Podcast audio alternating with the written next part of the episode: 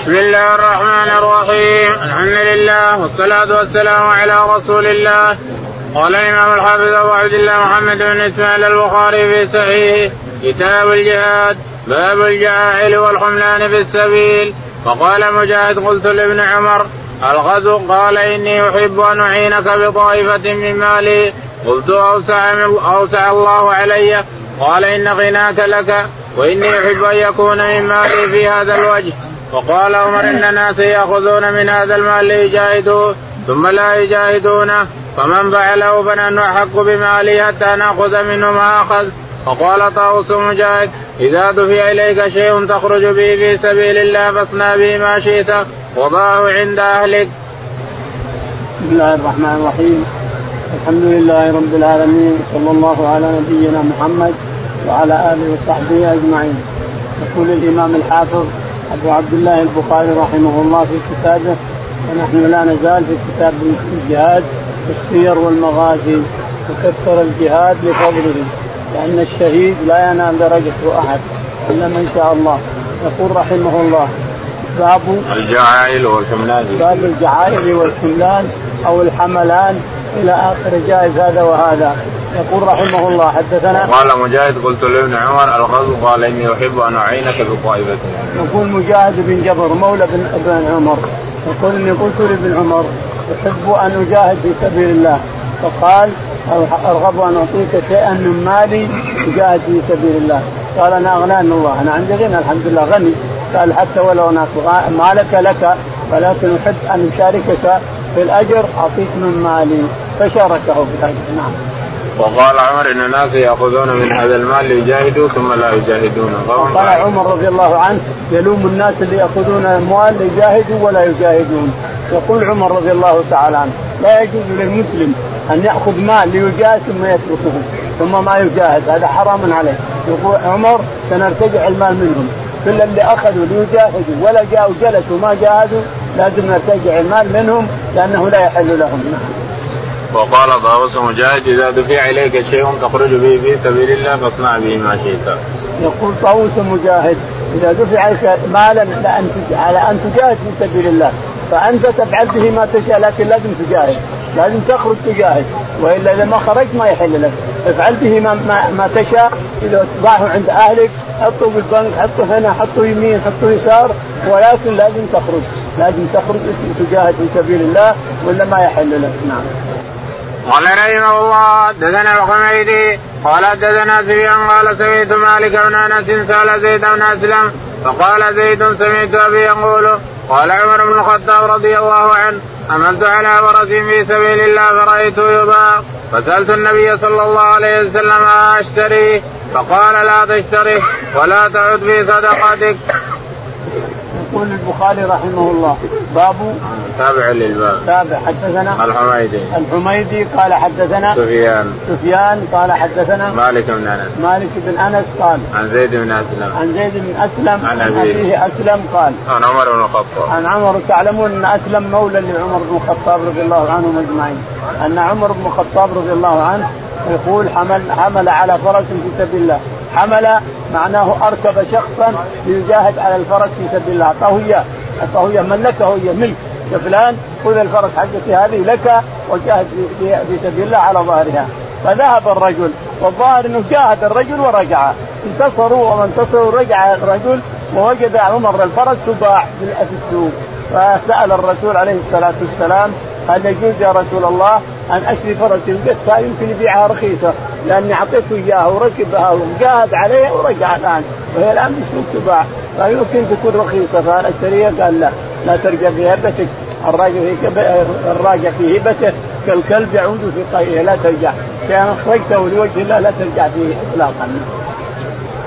قال رحمه الله دثنا إسماعيل. قال دثنا مالك النافع عن عبد الله بن عمر رضي الله عنهما. نمر بن الخطاب رضي الله عنه حمل على فرس في سبيل الله فوجده يباع فأراد أن يبتاعه فسأل رسول الله صلى الله عليه وسلم فقال لا تبتعه ولا تعد في صدقتك.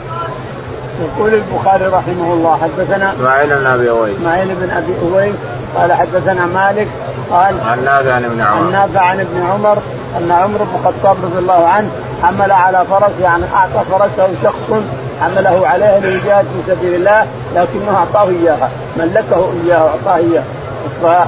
فلما رأى ذهب الرجل بالفرس وجاهد ورجع ثم عرضها في السوق تباع. فجاء عمر بن الخطاب رضي الله عنه ورأى الفرس تباع قال لعله يبيعها برخص بشتريها فذهب يسأل الرسول اولا. قال بسال لا يكون حرام ولا حلال؟ فسأل الرسول قال لك به. لا ترجع في صدقتك ولا ترجع في هبتك قال رحمه الله لا هو ولا أمه ولا أبوه ولا زوجته ولا أخوه ولا عمه ولا من يضرب له ما يمكن يشترونها لأجل يأتونها اياه أو يشترونهم نعم. قال رحمه الله حدثنا مسدد قال حدثنا يحيى بن سعيد يحيى بن سعيد الأنصاري قال حدثني أبو صالح قال سمعت أبا هريرة رضي الله عنه قال قال رسول الله صلى الله عليه وسلم لولا أن أشق على أمتي ما تخلفت عن سرية ولكن لا أجد حمولة ولا أجد ما احملهم عليه ويشق علي أن يتخلفوا عني ولوددت أني قاتلت في سبيل الله فقتلت ثم أحييت ثم قتلت ثم أحييت. يقول البخاري رحمه الله حدثنا مسدد مسدد قال حدثنا يحيى بن سعيد يحيى بن سعيد قال حدثنا يحيى بن سعيد الأنصاري. الأنصاري يحيى سعيد يروي عن يحيى بن سعيد. قال قال حدثني أبو صالح. قال حدثني أبو صالح السمان. عن أبي هريرة. عن أبي هريرة رضي الله تعالى عنه أن النبي عليه الصلاة والسلام قال نعم. لولا أن أشق على أمتي ما تخلفت عن فريق يقول عليه الصلاة والسلام لولا أن أشق على أمتي ما تخلفت عن غزوة ولا تخلفت عن سرية ولا تخلفت عن مخرج الجهاد في سبيل الله. لكني ما أقدر أخرج لأن ورائي ناس ما يقدرون ما عندهم حمولة يحملون أنفسهم ولا عندهم زاد يتبلغون به فلا أقدر أخرج ولا ولا عندي شيء أنا أعطيهم حتى يتبلغوني وينشرون معي فأنا ودي أرجع ووددت أني ذهبت فقاتلت في سبيل الله فقتلت ثم أقتل ثم أقتل ثم إلى اخره نعم. باب ما قيل في لواء النبي صلى الله عليه وسلم قال رحمه الله حدثنا سعيد بن أبي مريم قال حدثني الليث قال أخبرني عقيل بن شهاب قال أخبرني ثعلبة بن أبي مالك القرظي أن قيس بن سعد الأنصاري رضي الله عنه وكان صاحب لواء رسول الله صلى الله عليه وسلم اراد الحج فرجل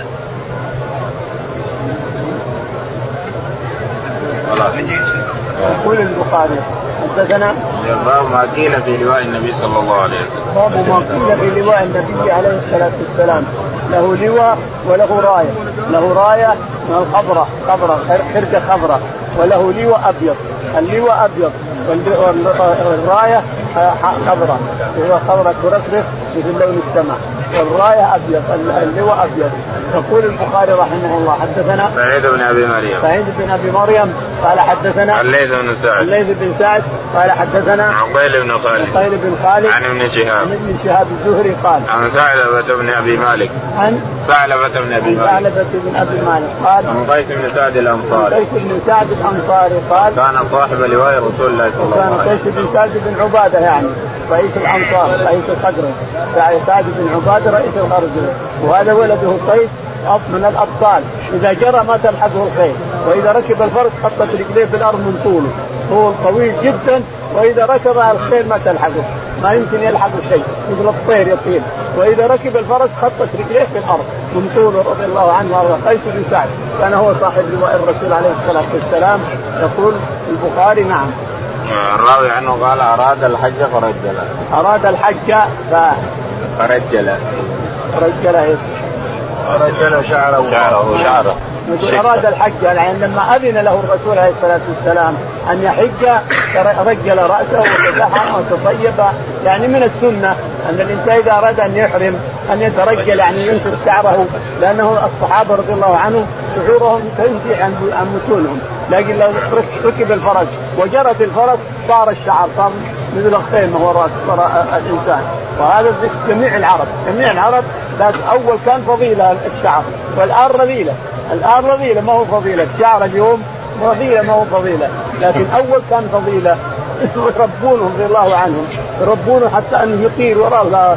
مشت الفرس وجرت صار وراه مثل مثل الشمسية.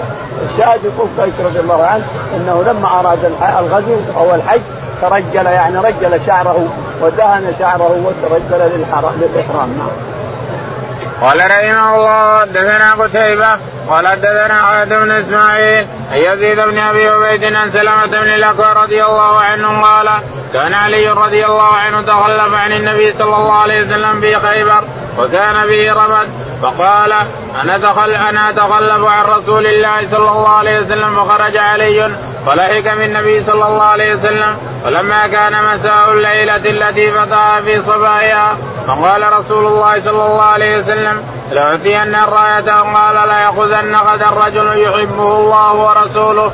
أو قال يحب الله ورسوله يفتح الله عليه. فإذا نحن بعلي وما نرجوه فقالوا هذا علي.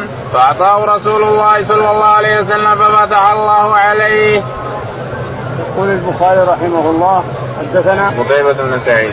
قتيبة بن سعيد قال حدثنا حاتم بن إسماعيل. حاتم بن إسماعيل قال حدثنا يزيد بن أبي عبيد. يزيد بن أبي عبيد. أميم قال عن سلمة بن الأكوع. سلمة بن الأكوع رضي الله عنه قال قال كان علي رضي الله عنه تخلف عن النبي صلى الله عليه وسلم في خيبر سلمة إن علي رضي الله تعالى عنه تخلف عن الرسول عليه الصلاة والسلام في غزوة خيبر ثم ندم. قال كيف أنا غزوه تغزوها الرسول وتخلف ما يصير فمشى وهو أرمد. مشى من المدينة ولحق بالرسول عليه الصلاة والسلام وهو أرمد. وكان الليلة اللي قدم فيها خيبر هي التي قال الرسول فيها بان الرايه غدا رجل يحب الله ورسوله ويحبه الله ورسوله يفتح الله على يديه. الليلة اللي قدم فيها خيبر. فلما أصبح الصباح أين علي؟ قالوا هو يشتكي عينيه اتي به يقال يقوده واحد فتفل عليه الصلاة والسلام بعينيه فبرأ كأن لم يكن به وجع. ولا عاد يحس بشيء من عيونه حتى توفى حتى توفى علي وما حس شيء من عيونه مرة واحدة. الشاهد قال خذ الراية. فذهب وحصل ما حصل من الليلة الماضية. وهو أنه قال على ما أقاتلهم؟ قال على أن يشهدوا أن لا إله إلا الله وأني رسول الله. وإن فإنهم أطاعوك لذلك فأعلمهم أن عليهم كذا ثم إلى آخره. فمشى علي رضي الله تعالى عنه ثم وجد الحصن محصن. الحصون كلها فتحها الرسول عليه الصلاة والسلام قبل مجيء علي. لكن بقي الحصن الأساسي الذي اعتصم به اليهود بكاملهم أبطالهم وأولادهم وأطفالهم ونسائهم وجميع من فيه. فلما قرب علي رضي الله عنه خرج اليهود وخرج مرحب صاحب الحصن ليقاتل يبارز علي. فخرج مرحب وهو يرتقد ووصل عليه إليه علي رضي الله عنه ومعه ذي الفقار سيفه مسلول فلما وصل صار الاثنين كل واحد قال شعر هذا قال أنا الذي سميتني امي مرحبا. مرحبا شاك السلاح. شاك. السلاح بطل مجرب. قال أنا سمتني امي حيدرة. يعني امه كان يسميه صغير حيدرة يعني أسد. حيدرة الأسد. أنا الذي سمتني امي حيدرة. كليت غابات كريه المنظرة. وكيلكم بالسيف كيل السندرة. السندره الحبة. فضرب عنقه وقتله. لما قتله هرب اليهود وتحصنوا من الباب. ورد الباب. أخذ الدرفه علي يقول أبو موسى الاشعري رضي الله عنه. أخذ الدرفه ورماها برا. ثم دخلوا الحصن وأخرج من فيه بجام جميع من فيه. من نساء ورجال وأطفال وأموال كله وطلعهم إلى الرسول عليه الصلاة والسلام. وكان فيهم صبية أخذها تحت الكلب. وقيل للرسول يا رسول الله صفية أحسن نسائهم فقال أدعوه بها فجاء قال خذ غيرها واصطفاها الرسول لنفسه عليه الصلاة والسلام وكان يقال إنها من ولد هارون عليه الصلاة والسلام. صفية من أولاد الأنبياء من ولد هارون. واصطفاها عليه الصلاة والسلام لنفسه وقص علينا ما قص. وهو إن خيرها أن يأتيها عتقها ويكون هو صداقها. العتق مال. العتق مال ولكن بخليه صداق لك فرضيت وتزوجها عليه الصلاة والسلام ومرت القصة في الليلة الماضيه نعم. وقال لا يأخذن غدا رجل يحبه الله ورسوله أو يحبه الله ورسوله وقال الرسول عليه الصلاة والسلام في معرض كلامه ليأخذن الرأية غدا رجل يحب الله ورسوله ويحبه الله ورسوله كما مر نعم. قال رحمه الله حدثنا محمد بن العلاء قال حدثنا أبو أسامة عن هشام بن عروان ابي النافع بن جبير قال سمعت العباس رضي الله عنه يقول للزبير رضي الله عنه ها هنا أمرك النبي صلى الله عليه وسلم أن تركض الرايه. يقول البخاري رحمه الله يقول البخاري رحمه الله حدثنا محمد بن العلاء محمد بن العلاء أبو كريب قال حدثنا أبو أسامة. أبو أسامة حماد. قال حدثنا هشام بن عروة. هشام بن عروة. عن أبيه. عن أبيه عروة بن الزبير. عن نافع بن جبير. عن نافع بن جبير. قال قال سمعت العباس يقول للزبير ها هنا أمرك قال سمعت العباس بن عبد المطلب يقول للزبير بن العوام ها هنا أمرك الرسول أن تركز الراية حينما دخل من الحجون؟ قال نعم ها هنا. مسجد الراية كما ترونه.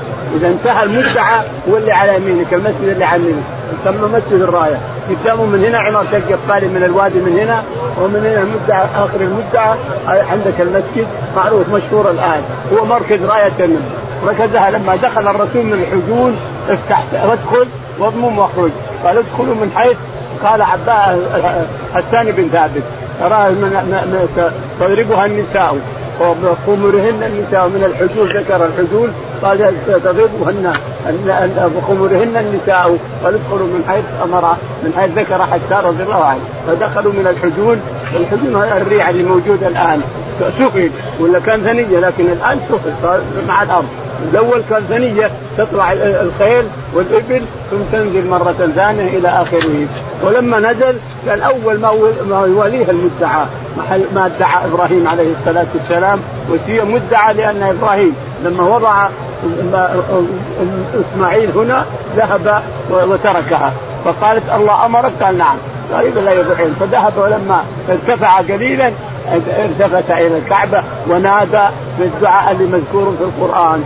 إني أسكنت من ذريتي بواد غير ذي رحم عند بيتك المحرم جوار البيت. جاءهم الفرج من الله تعالى وتقدس وجاء جبريل وركب الأرض برجله وطلعت زمزم وهي تفور إلى اليوم. الشاهد أن الزبير ركزها في محل في محل المسجد اليوم وبني المسجد مرتين أو ثلاث لكن الآن بلغني أنه زحف على الشارع. وطلع شارع أو شيء من هذا وعنده بير بير مغطى باسمنت وحديد يقال له بير جبير بن مطعم رضي الله عنه. نعم. باب الأجير. وقال الحسن وابن سيرين يقسم للأجير من المغنم. وقد هدية بن قيس فرسا على النصف فبلغ سهم الفرس 400 دينار فأخذ 200 وأعطى صاحبه 200 قال رحمه الله حدثنا عبد الله بن محمد قال حدثنا سفيان قال حدثنا ابن جريج ان عطاء صفوان بن على نبيه رضي الله عنه قال غزوت مع رسول الله صلى الله عليه وسلم غزوة تبوك فحملت على بكر فهو أوثق أعمالي في نفسي فاستأجرت أجيرا فقاتل رجلا فأعطى أحدهما الآخر فانتزع يده من فيه ونزع ثنيته فأتى النبي صلى الله عليه وسلم فأهدرها فقال يدفع يده إليك فتقضمها كما يقضم الفح. يقول البخاري رحمه الله حدثنا باب الأجير. باب الأجير في الجهاد في سبيل الله الأجير في الغزو. تاخذ إنسان يقول يا فلان خذ هذا والمغنم بيني وبينك. في نص لك نص خذ هذه الفرس أو هذه الناقة قاتل عليها وأنت أجيري. أو ما هو أجير استأجرك تروح تقاتل عليها. والمغنم اللي يحصل لك نصه لك نصه إلى آخره. يقول البخاري وقال الحسن وابن سيرين يقسم للأجر وقال الحسن وابن سيرين يقسم للأجير. يعني استأجرت شخصا وغزا مع المسلمين وقاتل مع المسلمين يقسم له. حتى له أجير.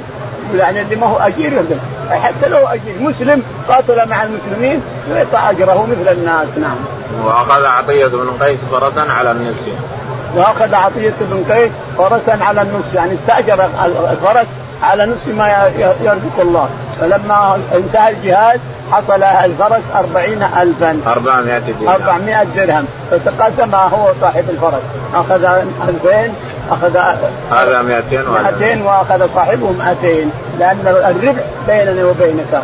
أستأجرك على هذه الفرس أن لما حصل بيني وبينك. فحصل 400 تقاسموها نعم. قال حدثنا عبد الله بن محمد. يقول البخاري حدثنا عبد الله بن محمد قال حدثنا سفيان. سفيان قال حدثنا ابن جريج. ابن جريج قال حدثنا عطاء. عطاء قال عن صفوان بن يعلى. عن صفوان بن يعلى عن أبيه يعلى. عن أبيه يعلى بن أمية أو أبن منية قال قال غزوت مع رسول الله صلى الله عليه وسلم غزوة تبوك فحملت على بكر يقول إنني غزوت مع الرسول عليه الصلاة والسلام غزوه تبوك فحملت على بكر. على بكر يعني بعير جمل نعم. فهو أوثق أعمالي في نفسه فهو اوسع يعني أعطيت إنسان يركب هذا الجمل في سبيل الله في غزوة تبوك. فاستاجرت أجيرا فقال رجلا فاستاجرت أجيرا معي، استاجر أجير يخدمه مشى معه يجاهد في سبيل الله، يقول فحصل بين الأجير وأجير آخر نزاع فعض إصابعه. كان يده صارت في فمه فعضها حتى فنزع يده فصاحت الثنايا. هذا فاشتكاه للرسول عليه الصلاة والسلام فأهدر ذلك. قال أترك يدك يترك يده في فمك تقضمها قضم الفحل. فأهدر ذلك كله. نعم. باب قول النبي صلى الله عليه وسلم نسرت بالرعب مسيرة شهر وقوله عز وجل سنلقي في قلوب الذين كفروا الرعب بما أشركوا بالله.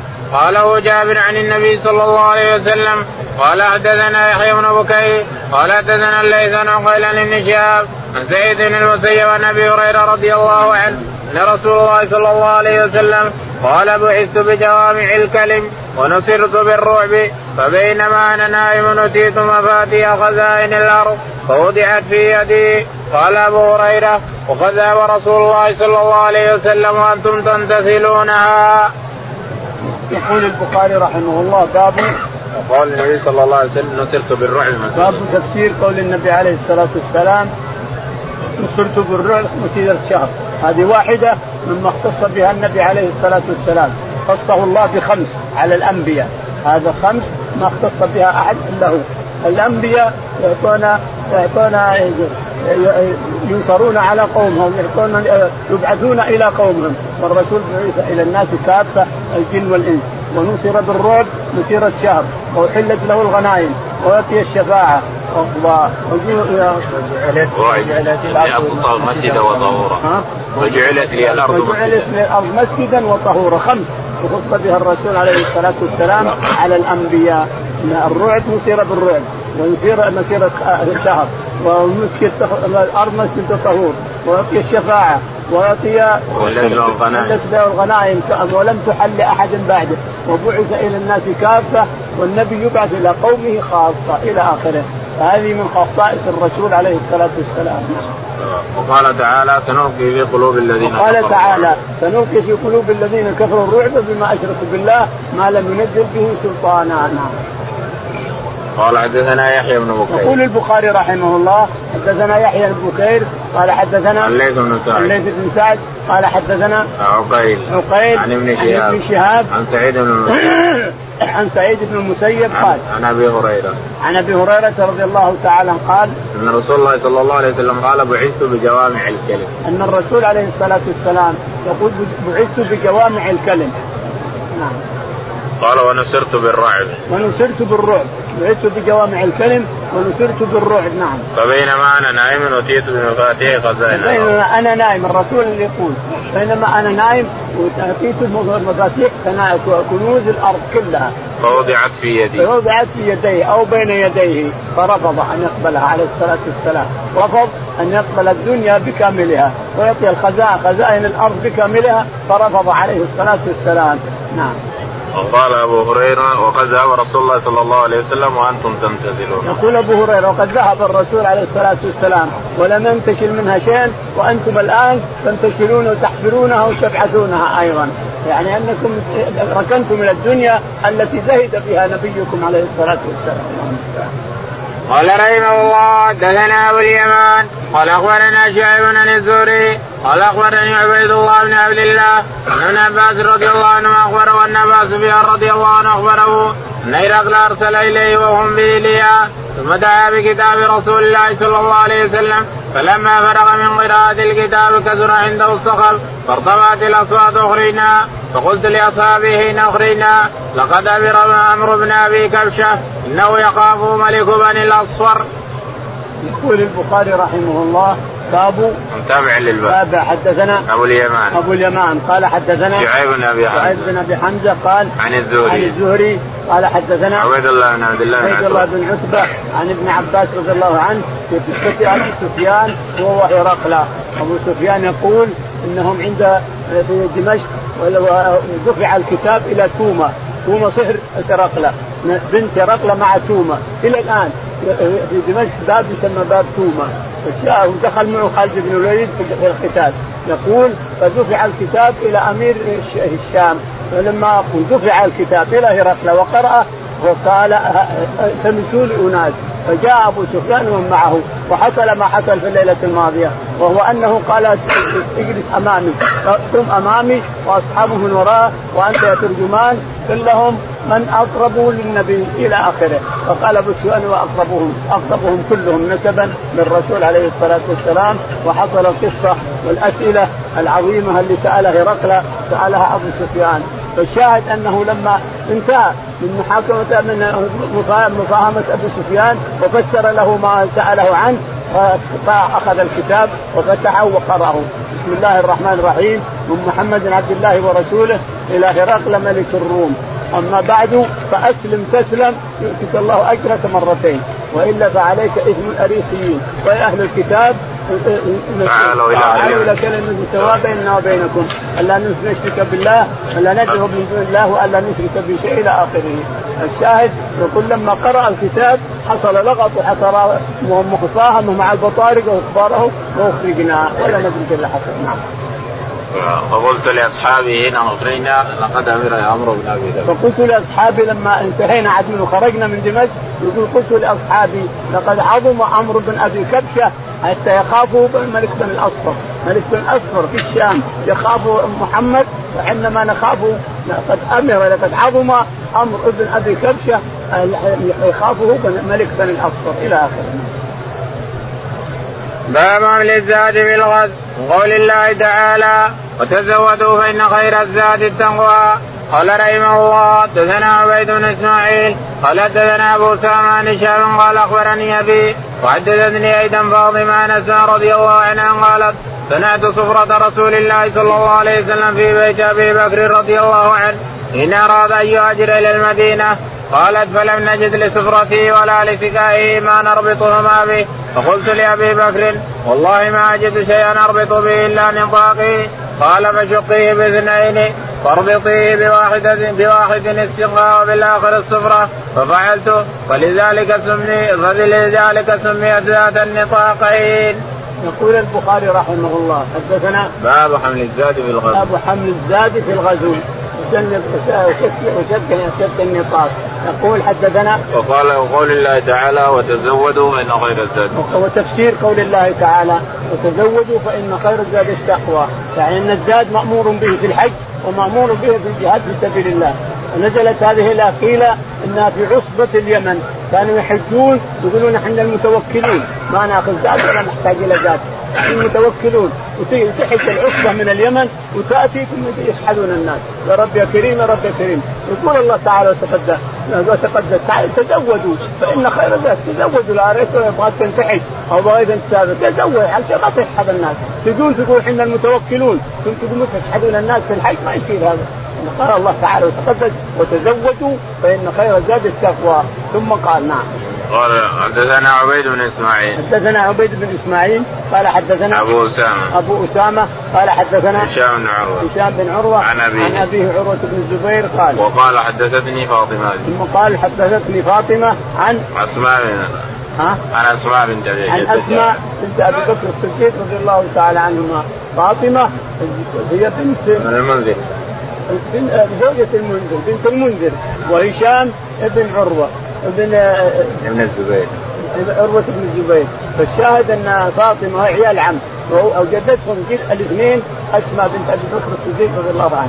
تقول أسماء أن الرسول عليه الصلاة والسلام لما أمر بالهجرة أمره الله بالهجرة أتانا في الظهر. ما عادة يقول يأتي في الظهر. فجاء في الظهر عليه الصلاة والسلام متقنعا كشفه على رأسه حطه على رأسه ويمشي في الشمس. فلما أقبل قالت واحدة من بناته يا أبتي أتى الرسول عليه. سبحان الله أتى ما جاء إلا لأمر. فاستعد أبو بكر رضي الله عنه فدخل الرسول عليه قال أخرج من عندك. قال يا رسول الله زوجتك أهلك وأختها ما, ما عندي أجناد. قال ان إنني أذن لي بالهجره الهجرة. قال نعم صار يبكي من الفرح أبو بكر يبكي من الفرح. فعين تبكين من حزنا ومن فرح احيا من فرح ومن أحزان. فالشاهد أنه عنده ناقتين واحدة القصوى وواحده ناقة ثانية لابي بكر.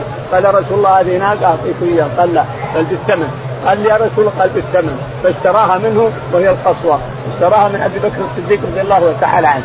ثم بقى حطوا الذهب وحطوا القربتين. أرادت أن تؤتي القربة والقيشه اللي فيها الذهب. كيف يقيل؟ ما لقت حبل. قال ما لقت حبل شوفي هذا تربطكم هذا وتربطه فقالت يا أبتي ما وجدت حبل اربطكم القربه لكن ما علي إلا نفاقي نفاقها الشيله هذه. فأخذت الشيله من رأسها وشقتها نصفين راح ربطت القربة بنصف وربطت الخيشة اللي فيها الذهب بنصف آخر. الحجاج بن يوسف يعيرها يقول أنت ذات النطاقين قالت نعم نعم أنا ذات النطاقين يعيرها يحسبه يحسبه إنها سبة. ما درى إنها فخر. فخر وعز لأنها أوكت قربة الرسول عليه الصلاة والسلام وأبيها وحزمت الخيشة اللي فيها الذهب لأبيها. فذات النطاقين فخر وخيل. فخر فخر تفخر بها اسماء رضي الله عنها قال رحمه الله دثنا علي بن عبد الله قال أخبرنا سفيان عن عمرو قال أخبرنا إلى المدينة. يعني نأخذها. إنما حصل سنة من السنين حصل فقر على البوادي وعلى الاعراب وغطوا وأتوا إلى المدينة. فالرسول عليه الصلاة والسلام قال لا لا, لا تحل الأضاحي لحم الأضاحي لا تخزنوها. هذه لا تخزنوها أكثر من ثلاثة أيام. فصاروا يأخذونها ثلاثة أيام وباقوا ياخذونه من آتى من العالم التي حصلت لهم سنة سنة جذب وحصل فقر والتجأوا إلى المدينة. البوادي كافة. لا عشب ولا البهائم ماتت الغنم والبقر والإبل ماتت ولا عندهم فلوس يشترون طعام. فلجأوا إلى المدينة فصار الرسول عليه الصلاة والسلام حرم أن يدخر اللحم ثلاثة أيام. ثم السنة الثانية قال ادخروا ما شئتم. فيقول جابر ادخرناه إلى المدينة فالسنة كاملة. نعم. قال رحمه الله حدثنا محمد بن المثنى قال حدثنا عبد الوهاب قال سمعت يحيى قال أخبرني بشير بن يسار أن سويد بن النعمان رضي الله عنه أخبره أنه خرج مع النبي صلى الله عليه وسلم خيبر حتى إذا كانوا بالصحابة وهي من خيبر وهي أدنى خيبر فصلوا العصر فدعا النبي صلى الله عليه وسلم بالأطعمة فلم يؤت النبي صلى الله عليه وسلم إلا بصويد فلكنا فأكلنا وشربنا. ثم قام النبي صلى الله عليه وسلم فمضمض ومضمضنا وصلينا.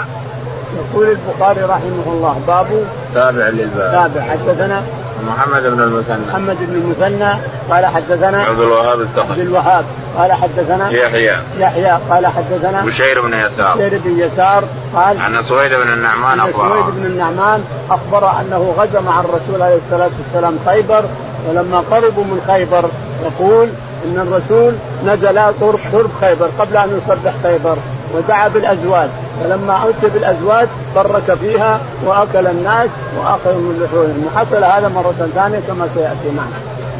قال رحمه الله حدثنا بشر بن ملحوم قال حدثنا أحمد بن إسماعيل يزيد بن أبي عبيد عن سلمة رضي الله عنه قال قبت أزواجنا واملقوا فأتوا النبي صلى الله عليه وسلم في نهر إبل فأذن لهم فلقيهم عمر فأخبروه فقال ما بقاؤكم بعد إبلكم؟ فدخل عمر على النبي صلى الله عليه وسلم قال يا رسول الله ما بقاؤهم بعد ابلهم قال رسول الله صلى الله عليه وسلم نادي في الناس يأتون بفضل أزواجهم فدعا وبرك عليه ثم دعاهم بأويتهم فاعتزى الناس حتى فرقوا ثم قال رسول الله صلى الله عليه وسلم أشهد أن لا إله إلا الله وأني رسول الله.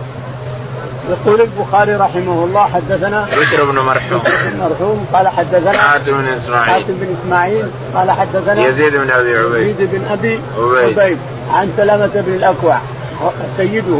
قال حدثنا قال خفت أزواج الناس قال خفت يقول سلمة خفت أزواج الناس يعني قلت خلاص انتهت قلقوا. يعني غازين حنا خيبر يقول ولكن الأزواج اللي اخذوها من سويق ومن تمر ومن شيء انتهت خلاص كلوها وانتهت. ولا فأتوا إلى الرسول عليه الصلاة والسلام وشكوا له الجوع وأن ما عندهم أزواج يأكلونها. واستأذنوه في نحر الإبل اللي هم يركبون. فأذن لهم. فلما خرجوا لقوا عمر بن الخطاب رضي الله عنه. انظر الرأي الحصيف الحصيف الحكيم رضي الله عنه وأرضاه. ما يأتي إلا بخير. رايه رأي عمر. ما يأتي إلا بخير. ولهذا يوافقه القرآن بكثير من المسائل. قالوا له أذن الرسول أن ننحر قال لا ما تنحر وش بقاؤكم؟ اذا رحلتوا أبلكم بعارينكم تركبون إيش؟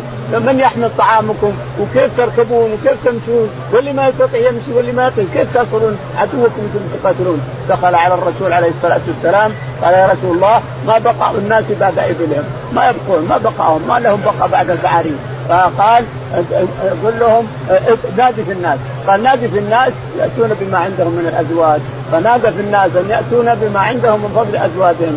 فيفوش نطع ثم جاء كل إنسان بما عنده بما بقي عنده. فبرك عليه عليه الصلاة والسلام ثم قال الناس يأكلون. فصاروا يأخذون يملؤون مضاعينهم يملؤون أعمالهم يأكلون ويشربون حتى بقي كما هو ما أخفى أنهم عزيز قال أشهد أن لا إله إلا الله وأني رسول الله نعم باب عمل الزاد على الرقاب. قال رحمه الله دثنا صدقة بن الفضل قال أخبرنا عبد بن هشام أو بن كيسان عن جابر رضي الله عنه قال خرجنا ونحن ثلاثمائة نعمل زادنا على ركابنا ففني زادنا حتى كان الرجل منا يأكل في كل يوم تمرة قال رجل يا أبا عبد الله وأين كانت التمرة تقع من الرجل؟ قال لقد وجدنا فقدها حين فقدناها حتى أتينا البحر فإذا حوت قد قذفه البحر فاقلنا منه ثمانية عشر يوما ما أحببنا. يقول البخاري رحمه الله حدثنا باب حمل الزاد على الرقبة. باب حمل الزاد على الرقبة.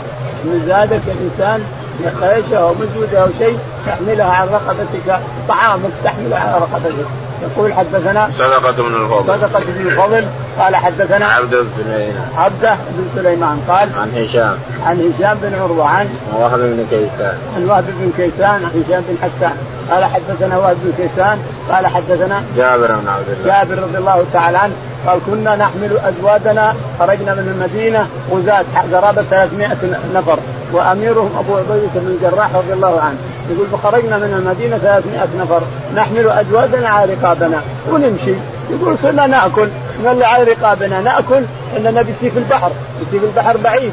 صاروا يمشون. يقول فانتهى. التمر اللي إحنا ناخذ والخبز اللي انتهى. يقول فلما انتهى كلنا ما بقي معنا إلا على تمرة تمرة ثم راحت انتهت التمرة. لكن الله فرج لنا بأسرع ما يمكن. يا رب العباد تعالى الرحيم الودود الغفور هذا العطوف عطف على عباده فقذف حوت من البحر يسمى العنبر قذفه في الساحل والحوت من يوم يشم الهواء يموت. فيقول فلقينا حوت عنبر على الساحل قذفه الساحل. يقول فأكلنا منه الأيام اللي قعدنا في البحر 18 يوم ناكل حتى سمنا وحتى صار لنا كروش وحتى كذا وحتى كذا وأخذنا منه أيضا يقول أخذنا منه حملنا منه إلى المدينة وأعطينا الرسول منه أو شيء من هذا الشاهد أن الله رزقهم بهذا الحوت يقول ماذا يفعل يا أبا عبد الله؟ التمر وش تفعل بكم؟ قال يا ابن أخي والله إننا فقدناها. كنا نأكلها لما ذهب لما ذهبت عنا وانتهت والله ان فقدناها. التمره لا اكلت انسان قد بالريقة وتمشي العروق لكن لما فقدناها لما ذهبت فقدنا يعني مسينا فقدها. يعني اضطررنا أو اضطررنا لفقدها. نعم. باب ارداف المرأة خلف أخيها. قال رحمه الله حدثنا عمرو بن علي قال حدثنا أبو عاصم قال حدثنا عثمان بن الأسود قال حدثني ابن أبي مليكة عن عائشة رضي الله عنها أنها قالت يا رسول الله يرجع أصحابك باجر حج وعمره ولم أرد ولم أزد على الحج فقال لا إذا بي وليرضي بك يا عبد الرحمن فأمر عبد الرحمن أن يعمرها من التنعيم فانتظرها رسول الله صلى الله عليه وسلم بها على مكة حتى جاءت. يقول البخاري رحمه الله باب ارداف المرأة على الدابة. حدثنا خلف أخيها. خلف أخيها. حدثنا عمرو بن علي. عمرو بن علي. قال حدثنا فلاس هذا. قال حدثنا أبو عاصم. أبو عاصم النبيل قال قال حدثنا عثمان بن الأسود. عثمان بن الأسود. قال حدثنا ابن أبي مليكة. ابن أبي مليكة محمد. قال عن عائشة. عن عائشة رضي الله تعالى عنها أنها قالت للرسول عليه الصلاة والسلام الرسول لما طافت الرسول عليه الصلاة والسلام لما طاف أزواجه وسعوا طافت عائشة معهم وسعت معهم. لأنها كانت حائض في الأول ولكنها أدخلت العمرة في الحج وصارت حاجة قارنة. ولكنها طافت طواف واحد. قال طوافك وسعيك يكفيك عن عمرتك وحجتك. قالت لا. كيف لا؟ لا. الناس يرجعون بحج مفرد وعمرة مفردة وأرجع بحج الحالة ما يصير. لازم اعمر قال خذها يا عبد الرحمن بن عوف اعمرها معنى هذا الكلام اللي قاله الرسول لعائشة أنه تطيب خاطر لأنها تشريع. بعض الإخوان يقول لا أنا أحرم مكة لأن عائشة أحرمت من التنعيم، أحرمت من مكة وخرجت التنعيم، عائشة تطيب لخاطرها وقال الرسول حجك وعمره يكفيك، قالت لا، فإذا قالت لا زوجتك وأنت تحبها الإنسان وتدلع عليها ولا يحب أن يرى اخرج أخرج يا عبد الرحمن أعملها من التنعيم. خرج من من مكة وأحرم من التنعيم وأجت تطوف وتسعى. وإلا قال لها حجك تم وسعيك تم لأنها قارنة. وانتهى الطواف والسعي بطواف وسعي واحد. قالت لا يرجع الناس بحج الحال وعمرة وحدها وأرجع بحج الحال ما يمكن. لازم حج وعمرة.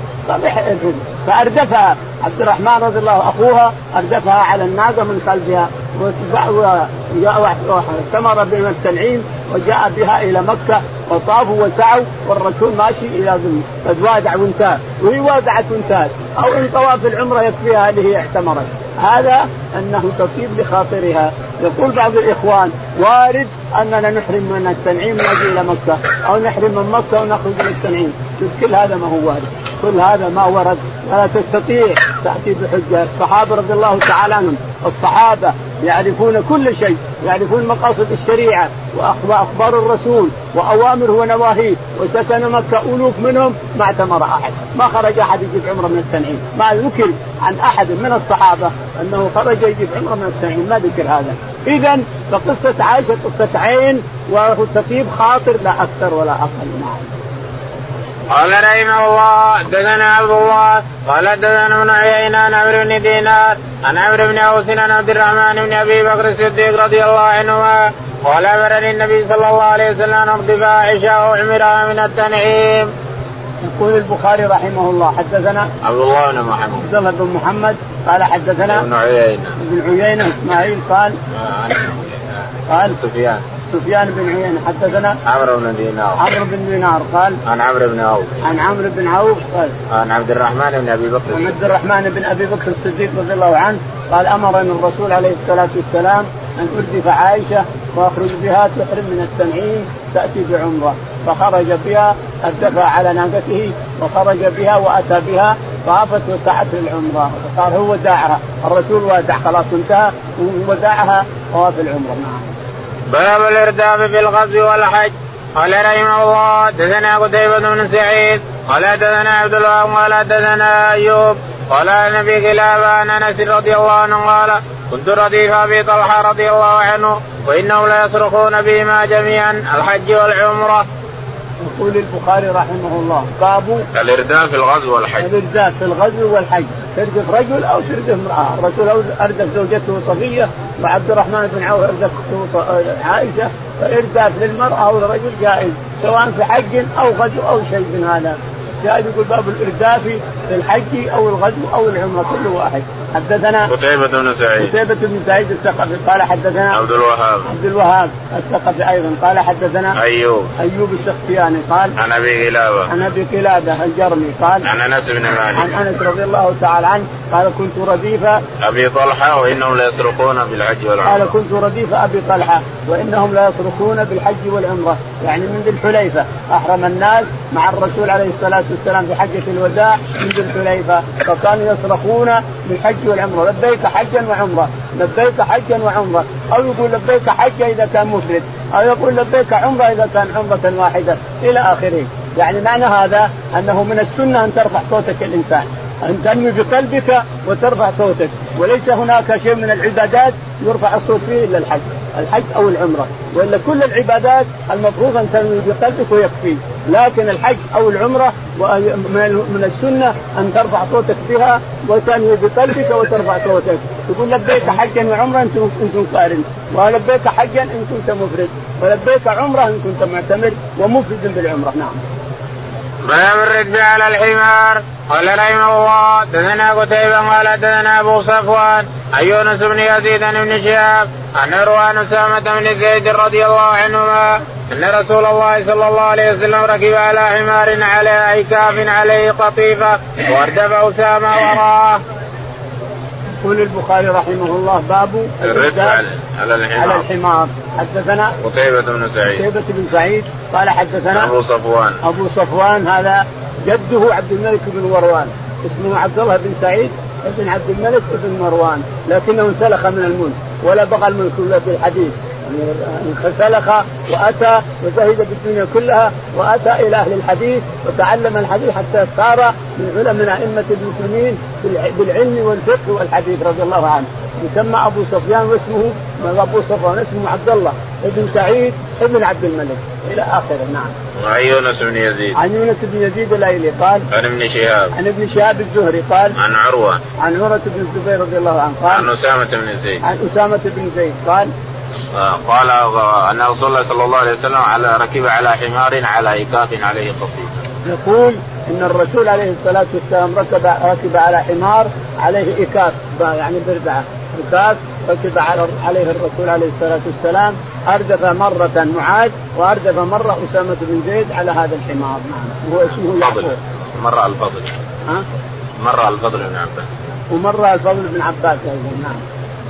قال رحمه الله دثنا يحيى بن بكير قال دثنا الليث قال يونس أخبرني نافع عن عبد الله رضي الله عنه إن رسول الله صلى الله عليه وسلم اقبل يوم الفتح من اعلى مكة على راحلته مردفا أسامة بن زيد ومعه بلال ومع عثمان بن طلحة من الحجبه وحتى أناخ في المسجد فامر أن يأتي من مفتاح البيت وفتح ودخل رسول الله صلى الله عليه وسلم مع أسامة وبلال وعثمان فمكث فيها نهارا طويلا ثم خرج فسبق الناس وكان عبد الله بن عمر أول من دخل وجد بلالا وراء الباب قائما فساله اين صلى رسول الله صلى الله عليه وسلم؟